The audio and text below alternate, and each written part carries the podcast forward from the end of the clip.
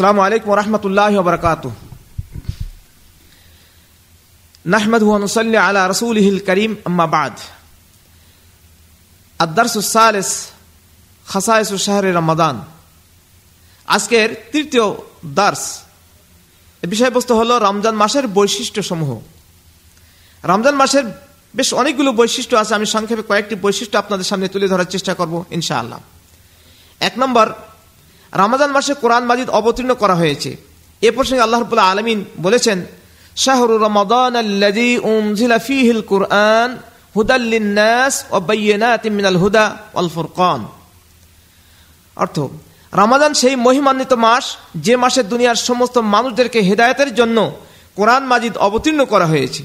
যে কোরআন সত্য পথযাত্রীদের জন্য সুস্পষ্ট পথ নির্দেশনা নির্দেশকারী নির্দেশকারী আর ন্যায় ও অন্যায়ের মাঝে পার্থক্য বিধানকারী সুরাবা কারাম দুই নম্বর, রামাজান মাসে লাইলাতুল কদর নামে এমন একটি সম্মানিত রাত আছে যার মর্যাদা আল্লাহ তালার নিকট এক হাজার মাসের চেয়েও বেশি।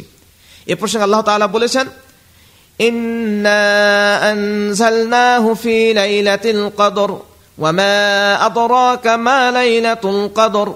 লাইলাতুল কদর খায়রুম মিন আলফি শাহর।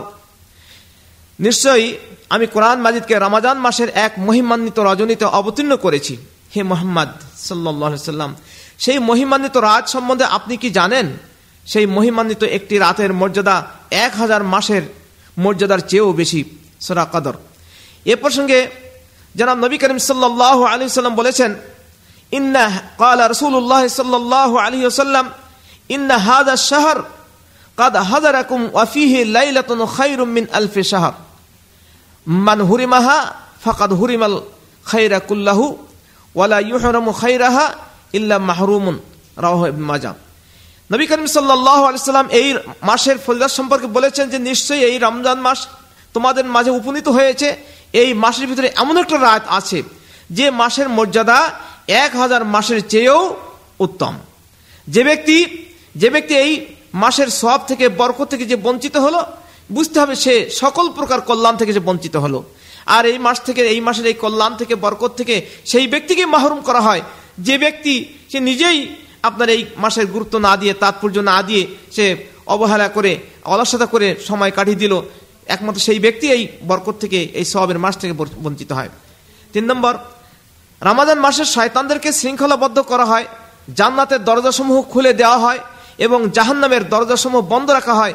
এ প্রসঙ্গে জনাব নবী করিম সাল্লাহ আলহিহাসাল্লাম বলেছেন পাওয়ালা রসুল্লাহ সাল্লাহ আলহিহাসাল্লাম ইদা কানাতা আউ্বাল লাইলাতিন মিন রমাদান সুফিদাত সুফিদাত শায়াতিনু ওয়া মারাদাতুল জিন্নি ওয়া গুল্লিকাত আবওয়াবুন নার, ফালাম ইফতাহ মিনহা বাবুন ওয়া ফুতিহাত আবওয়াবুল জান্নাতে, ফালাম ইগুলাক মিনহা বাবুন ওয়া নাদা মুনাদিন, ইয়া বাগিয়াল খাইর আকবিল। ويا باقي الشر أقصر ولله وتقاء من النار وذلك في كل ليلة رواه ابن ماجه অর্থ রামাদান মাসের প্রথম রাত্র থেকেই শয়তান এবং দুষ্টু জিনদেরকে বন্দি করে রাখা হয় জাহান নামের সমস্ত দরজা বন্ধ করে দেওয়া হয় একটি দরজাও তার খোলা থাকে না আর বেহেস্তের সমস্ত দরজা খুলে দেওয়া হয় তার একটি দরজাও বন্ধ রাখা হয় না আর এক ঘোষণাকারী ফেরেস্তা আর এক ঘোষণাকারী ফেরেস্তা ঘোষণা দিতে থাকে, হে পুণ্য অনুসন্ধানকারী, হে কল্যাণকামী, হে যারা ভালো কাজ করে, ভালো কাজ করতে চাও, ভালো কাজ করে বেশি সব অর্জন করতে চাও, তারা অগ্রসর হও, তারা সামনে অগ্রসর হও, তারা সামনে আগে বেড়ে যাও। আর হে পাপ অনুসন্ধানকারী, যারা পাপ কাজে লিপ্ত আছো, যারা পাপ পঙ্কিলতার ভিতরে, আল্লাহ দ্রোহী কার্যক্রমের ভিতরে মশগুল আসো তারা পিছে হটো, তারা ক্ষান্ত হও আর রমাজানের প্রত্যেক রাত্রে আল্লাহ পাক লোকদিগকে জাহান্নাম থেকে মুক্তি দিয়ে থাকেন এমনি মাজা। এমন নবী করিম সাল্লা সাল্লামের আরেকটি হাদিস আছে যে ইদা দাখালা রমাদান ফুতিহাত আবু আবুল জান্নাহ ওয়া গুল্লিকাত আবু আবু জাহান্নাম ওয়া সুলসিলাতিস শায়াতিন। মুত্তাফাকুন আলাইহি। নবী করিম সাল্লাল্লাহু আলাইহি সাল্লামের এই হাদিস থেকে প্রমাণ পাওয়া গেল এই যে, আল্লাহ রাসূল এখানে একই কথা বলেছেন যে, যখন রমজান মাস শুরু হয়, তখন জান্নাতের দরজাগুলো সব খুলে দেওয়া হয়, আর জাহান্নামের দরজাগুলো সব বন্ধও রাখা হয়, আর শয়তানগুলোকে তাদের পায়ে বেড়ি দেওয়া হয়, যাতে করে কোনো রকম মানুষের আপনার প্ররোচনা দিতে না পারে।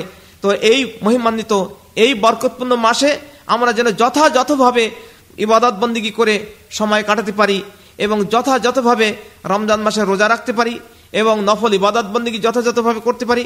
বিশেষ করে জেকে রাস্কার দোয়া, দুরুদ, কোরআন তেলোয়াত তারাবি, সলাত তারাবি তারাবিন নামাজ এসব ইবাদত বন্দিগি করে যেন আমরা রমজান মাসে যথাযথভাবে আমরা ইবাদত করতে পারি, সে তৌফিক যেন আল্লাহ রবাহ আলমিন আমাদের সবাইকে দান করেন।